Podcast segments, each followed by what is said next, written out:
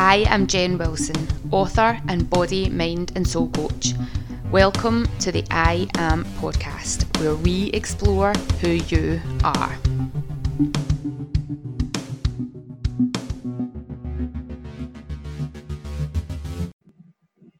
Hello, and welcome to the I Am Jen Wilson podcast. It is your host here, Jen Wilson, and I'm just giving you a quick intro to today's podcast. So, today's podcast is unlike anyone that I've done before because this was a three way conversation between myself, Lindsay, and Emma. Now, Lindsay and Emma are the hosts of a podcast called Voices of Yoga and I met up with Lindsay to talk about her being a guest on my podcast, and she wanted to talk about me being a guest on her podcast. And what we decided to do was have a three way conversation so that we could answer all the questions and sort of kill kill all the birds with one stone, so to speak. So I had a question for each of Emma and Lindsay, and they both had a question for me. So there's a little bit more chat from me than usual on today's podcast. It was a really fun conversation. You'll notice the podcast is also a little bit shorter today. Their normal podcasts are between 10 15 minutes. So we only went to about half an hour for this week's podcast. So much fun to do that three way conversation. Obviously, I had technical issues before we even started, but Lindsay has managed to edit things up for us so that it sounds so much better. So I do appreciate that, Lindsay. Thank you so much. So, listening to today's podcast, Hope you enjoy it. Let us know what you think and remember to share with anyone that you think will get benefit from it. So I will speak to you on the other side. Enjoy.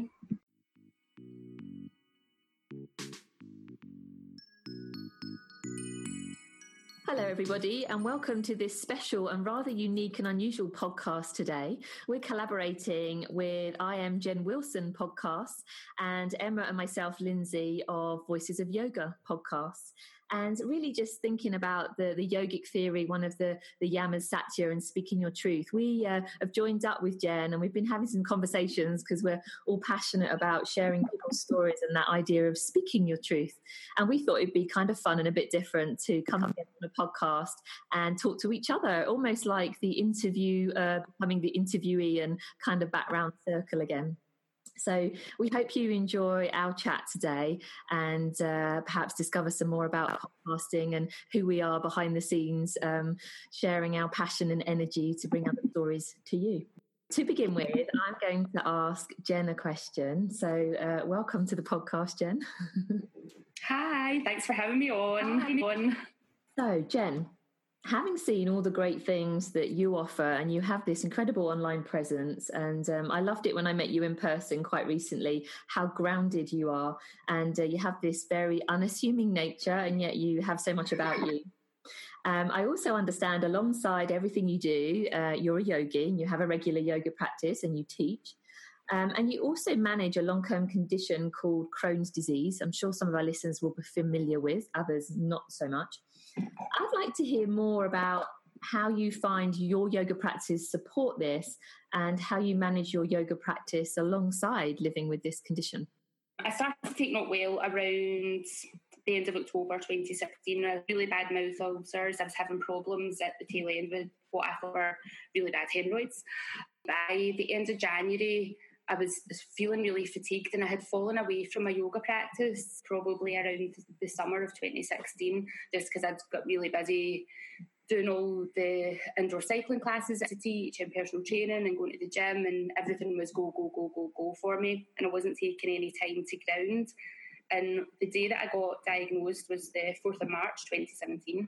That was when I had my colonoscopy and I remember I was still like quite heavily sedated and I'm lying on my couch and I had just kind of woken up and I was like to my mum and dad, I need to do my yoga teacher training. I need to go back to yoga. And I just had this, it was this really intuitive pull to go back to it. I was like, I've totally lost connection to myself from not doing any of the yoga. So I'd spoken to Mark Russell, who you've had on the podcast in the past. He, he had been my yoga teacher for a couple of years. He was like, come along to anything that you feel up to coming along because some days you'll feel like doing things, other days you won't. Started reading loads of books on Ayurveda, particularly. That was something that really called out to me. Um, I went to a talk with a man called David Hamilton, who has a book called Heal Your Mind, Heal Your Body, and he's very much into about practicing kindness. And when I had spoken to David at his workshop, he's people with autoimmune diseases tend to be the most self-critical and over-analytical people which I was just like, yeah, that makes total sense. Like I was always putting myself down and beating myself up for not being enough, even though I was constantly on the go and constantly doing things. It was like I needed to do more, I needed to do more.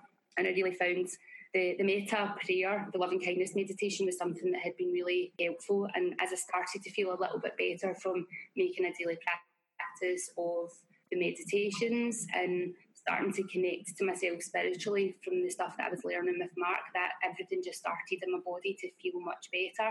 And when I could physically move, that's when I started to bring in a little bit more physical practice so that I could start unblocking the system because for, for quite a few months I'd had to just lie on the couch. I was in so much pain. I felt like everything was so stagnant. So I really needed to, to bring the practice in. So when I did then bring the practice in, it was really, really gentle practice. It was listening to myself, being kind to myself, and really making that a, the sort of foundation of my practice is what can I do to be kind to myself, and that was what really helped. Does that answer your question? does beautifully. Thank you for sharing. Emma, hi. So my listeners on my podcast are going to be getting a copy of this as well. And my podcast is I Am Jen Wilson podcast, and I like to talk to people and explore a little bit more about what's going on behind maybe something that they've got going on in their life. And when we had our conversation last week, when we were talking about what we could bring to this podcast, Emma had mentioned that one of the things that brought her to yoga was problems with her back pain. And I would like to know uh, more about the back pain of have you any inclination now looking back on was there something that caused that back pain and how did yoga help you on your journey to healing Thanks, Jen. It's actually a really great question because, funnily enough, back pain was the thing that got me into yoga, but also yoga got me out of back pain. So um, it's something that I'm fairly passionate about. And it actually started way back when I had two cesarean sections, and a physio asked me, because I was having back pain, he asked if I'd tried yoga before, which at that stage I hadn't. So I took her advice and I found a very local class, and it was a very slow and gentle hatha class that I went to um, every sort of one evening for a number of weeks, and and really within a short amount of time, I really did find a big difference with the pain that was going on in my back. So that was great, and it was actually that experience. I loved yoga so much that led me to consider becoming a yoga teacher. Mm-hmm. I had, in fact, been a gymnast before. So, in terms of the asana part of yoga, I found it really quite easy. So, moving from gymnastics into yoga was quite an easy transition. My flexibility was good, and I, I was fairly competent with, with a lot of the poses. And it was because of that that I sort of led naturally into teacher training. Um, so I did that, and I ended up practicing Ashtanga yoga, which most of you will be familiar with. But if you're not, it's a fairly dynamic style, it's fairly athletic. So I practiced that, but I actually taught a lot of vinyasa flow, which again is fairly dynamic, moving with the breath. But I started to notice that my back was niggling a little now and again, particularly as my own practice advanced and my teaching increased. It came and went a bit. So like a lot of people do, I did tend to ignore it. And then about five years ago, and I've been teaching for about 14 years now, so about five years ago, my back just decided it was it had enough and it basically packed in on me and I went into a stage of acute pain and it was a shame because it really meant that I had to stop teaching altogether. It was as instant as that. Yeah. Obviously now with what I know from the training that I've done that I was probably in the very early stages of um, a herniated disc or certainly a bulging disc in my lower back. Um, and one of the key signs was that forward folding was exacerbating the situation. So, as you know, with Ashtanga, there's a lot of forward folding. So, I just found that my back just didn't want to do it anymore. So, with no teaching, I thought, oh goodness, what am I going to do now? And I started doing just very gentle restorative practice in my own time. And I really did think at that stage that actually teaching might not be on the cards for me anymore, which was a bit devastating. But like anything, you kind of have a choice at that point, and I decided that I would, instead of giving into it, I would go and learn as much as I can about backs, and in particular about my back. And at the same time, someone suggested going to Iyengar yoga, which, if you don't know, it's very alignment based, it's very anatomical. The poses are held more statically than what I was doing, which was very flowing from one movement to another. And they use props. So straight away, I found that my back was starting to slowly recover. Um, it was certainly feeling a lot better. And so I, I really sort of thought that that was a, a, key sign that that maybe was a better style for what I had uh, going on in my back. Between retraining my own body, I really became aware of how it wanted to work. And I went on to train and read and study and practice and I ended up actually doing a course with Dr. Robin Monro, who is the Yoga Biomedical Trust, and he very much focuses on um, herniated discs and yoga and how it can be helpful. But the key things that you need to do and understand when when you're in that state. I learned a load. I learned a lot about my own back, but mostly I learned that I was relying a lot on my own natural flexibility. Mm-hmm and I'd actually become quite weak in certain parts of my body. And so my back was doing a lot of work that it shouldn't have been doing. And now I know that if I can change or or be aware of the position of my pelvis, particularly in forward folding, that I can actually alleviate the problem and the pain altogether. So that that was great. And I'm now back to thankfully full teaching and a full practice. Um, but a totally new approach because of what I've been through. And I think the key things for me that I want to bring in is awareness to my students about how their own individual body works. I love a prop because now I can use props to support my body and not just rely on my flexibility. I really encourage a lot of strength and stability work in my classes. I like to bring in some alignment and that also throw in a bit of anatomy. Um, because the whole thing then I think gives people an education as to how their back works, and even if they don't have a sore back at the time, that they may avoid a sore back in the future. I mean, I do think that that low back pain um, can really be helped by yoga, but it has to be with awareness, possibly with a style that's more suited to a low back problem and with an experienced teacher, because it's just that little bit of extra understanding that can really prevent any more episodes in the future. It's funny that your story's not that dissimilar to mine, that you were doing something that you really loved to a point where you've had completely switched off from your own body and then it, it broke and stopped you. And one of the things I think when you first qualify is that you go into your teaching and your own practice can take a back seat. And of course, we know now as experienced teachers that that's kind of the last thing we want to do, but it's the first thing that happens. So, Lindsay, your turn to answer the question. I've been aware of your stuff for quite a while. So I saw stuff on social media. I you organised the free event at Gallery of Modern Art, and that was for SAMH, the Scottish Mental Mental Health um, charity that you're very involved in. And I've been following your journey, and you more recently took yoga to Parliament and you reached out to me before I got a chance to reach out to you um, because you were on my list of people that I wanted to speak to and I wanted to have on my podcast. So when you messaged me, I was like, oh my God, you messaged me first. And it was like one of those really excited moments. so thank you very much for reaching out, first of all. Um, so can you tell me and also the listeners what was it that got you involved with the sort of mental health charity and also involved with getting things to Parliament? Sure. Can I first say, isn't synchronicity an amazing thing? For sure. I think when you see someone struggling with their mental health, or you see some of the signs of it, or maybe even find one day that you don't feel so good in yourself compared to what you used to, I think that's when you often realize that there's a need and there's an importance to take some time to think about what your mental health is or how you can change things or feel better. And through support, through exercise, because we're all familiar with the need to be physically exercised, but that idea of actually being good to your mental health because it is a thing And for me, unfortunately, I lost a good friend who was struggling with their mental health.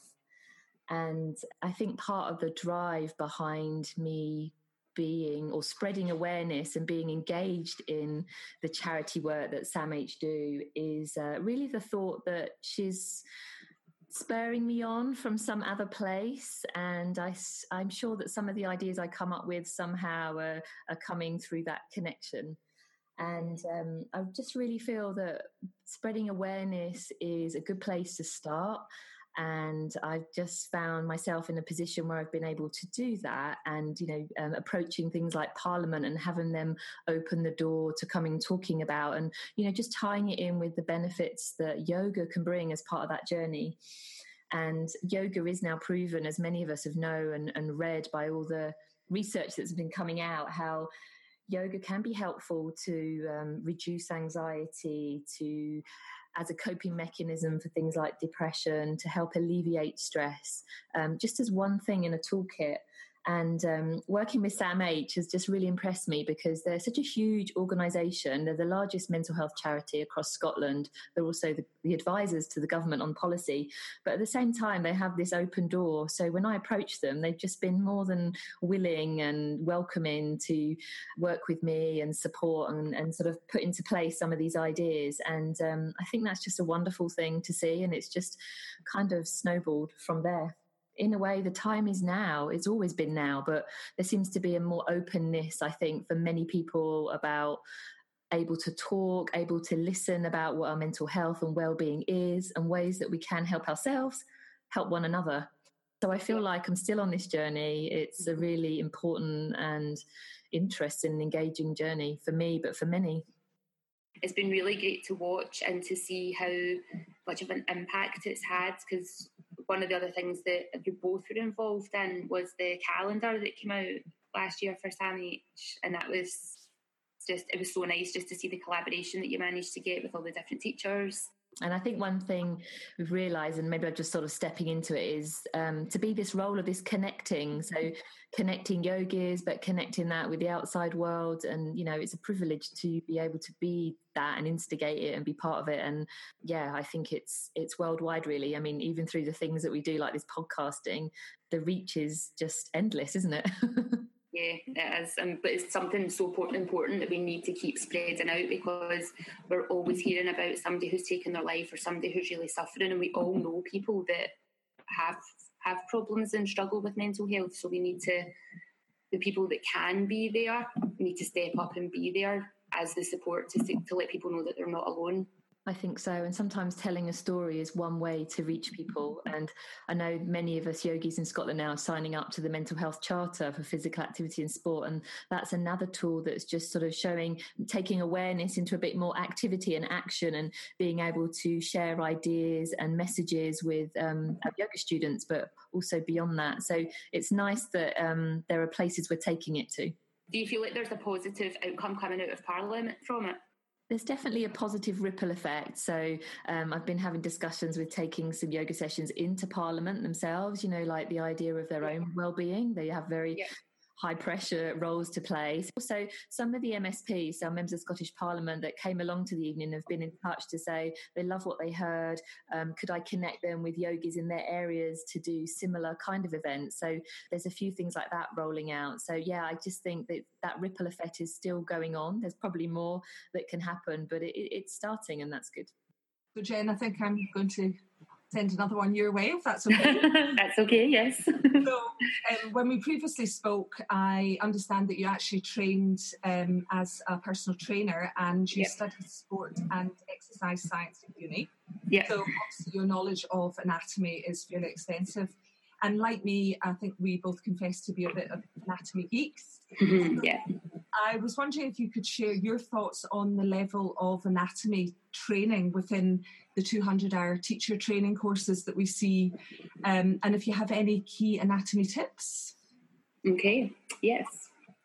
So, I, yeah, when I was looking through the sort of outline of the 200 hour yoga teacher training, I was really surprised to see that there was only 20 hours of that were sort of dedicated to anatomy and physiology because for the majority of teachers out there, they're going out and they're teaching the physical practice classes. They weren't they're not going out so much and teaching the philosophy and maybe not the meditation and the all the other stuff that seems to be more involved in the, the yoga teacher training. And I was having a look back at what I did when I was at college and I was at uni. And over the three years that I did my HND and my degree, I did about it was 80 hours a year of um, anatomy and physiology. A lot of it was um, the systems, so cardiovascular, respiratory, digestive, um, all the internal systems that work.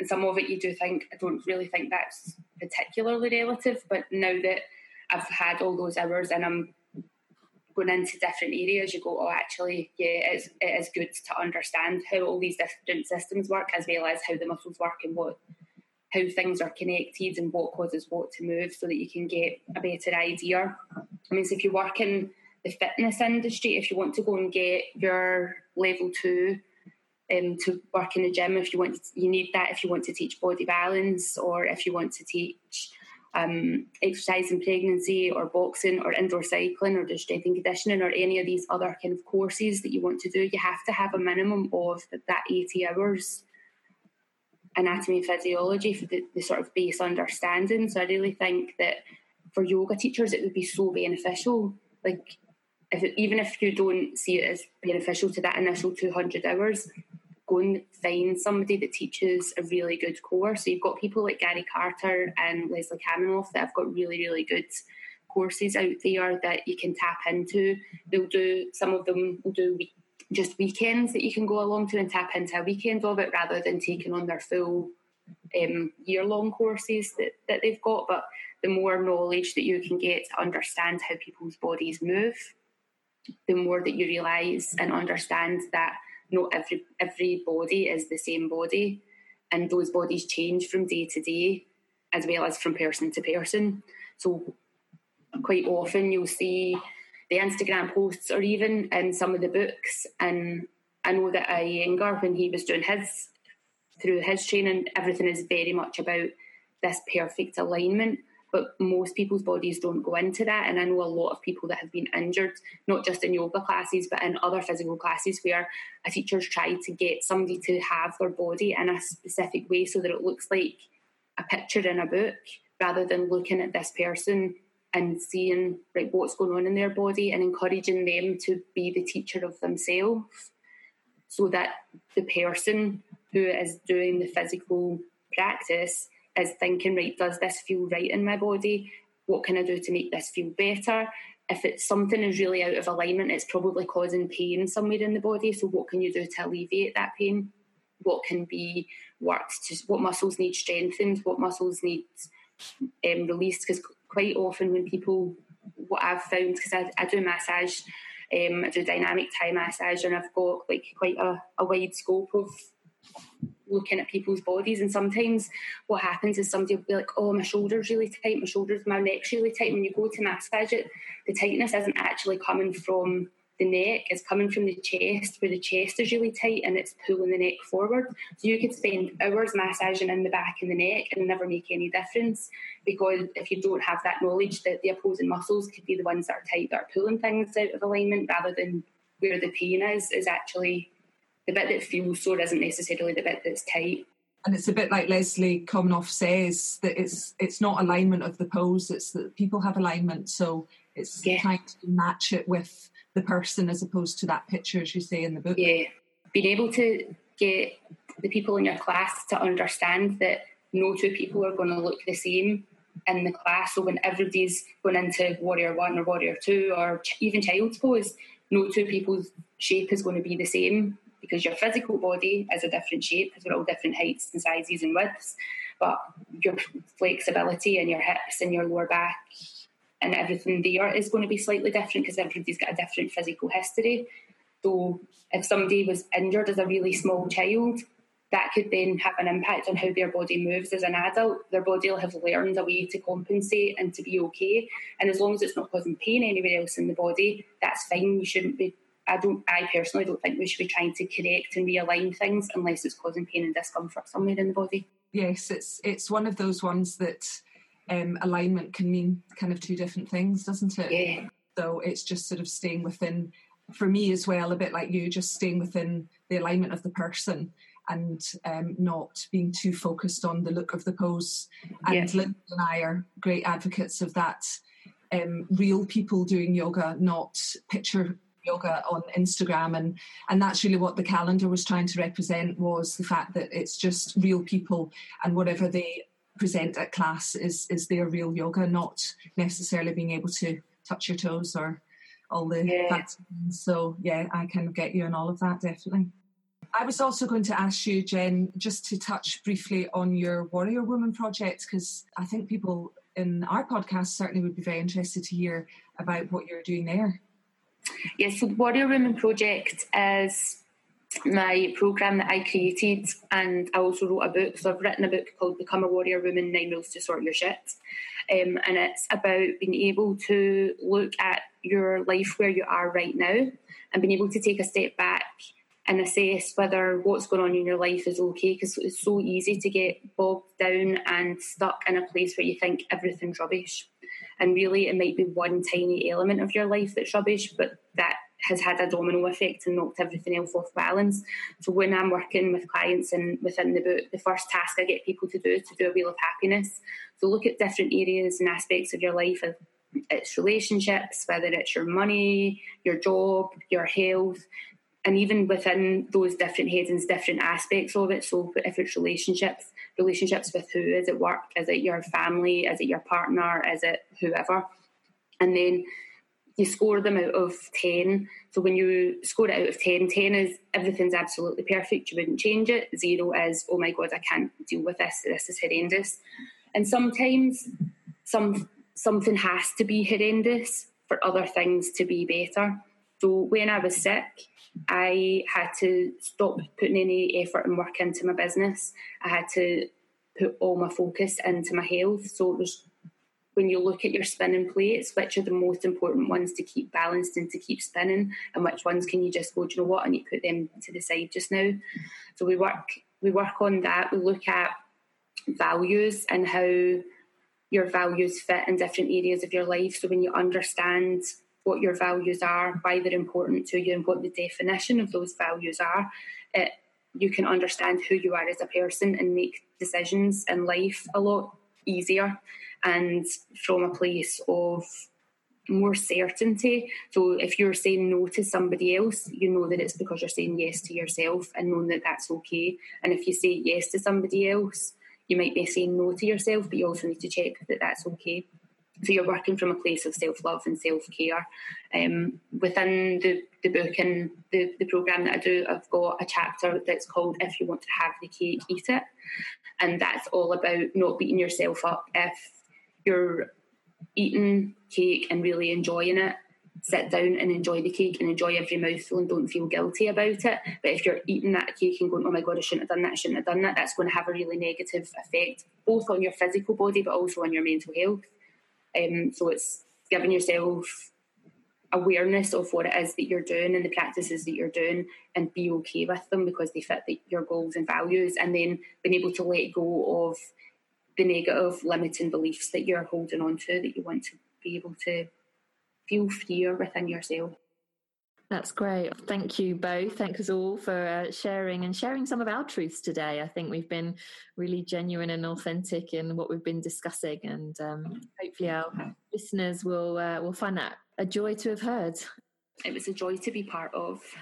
So, just to say, anybody that's wanting to tune in to the podcast that Emma and I share, which is voicesofyoga.com, we interview yogis from around the world sharing their story and wisdom and insights to help inspire others. And Jen, do you want to end just a little bit about your podcast as well? Yeah, so the I Am Jen Wilson podcast is about exploring who people are and the stories behind how they got to where they've got to. So there's a lot of people that have maybe faced some challenges in life and they've overcome them, come out the other side. And it's all normal people doing normal things that we celebrate and they're great to have on and great inspiring stories to share. Lovely. Should we do just a big universal namaste to finish on? Yes. namaste. Namaste.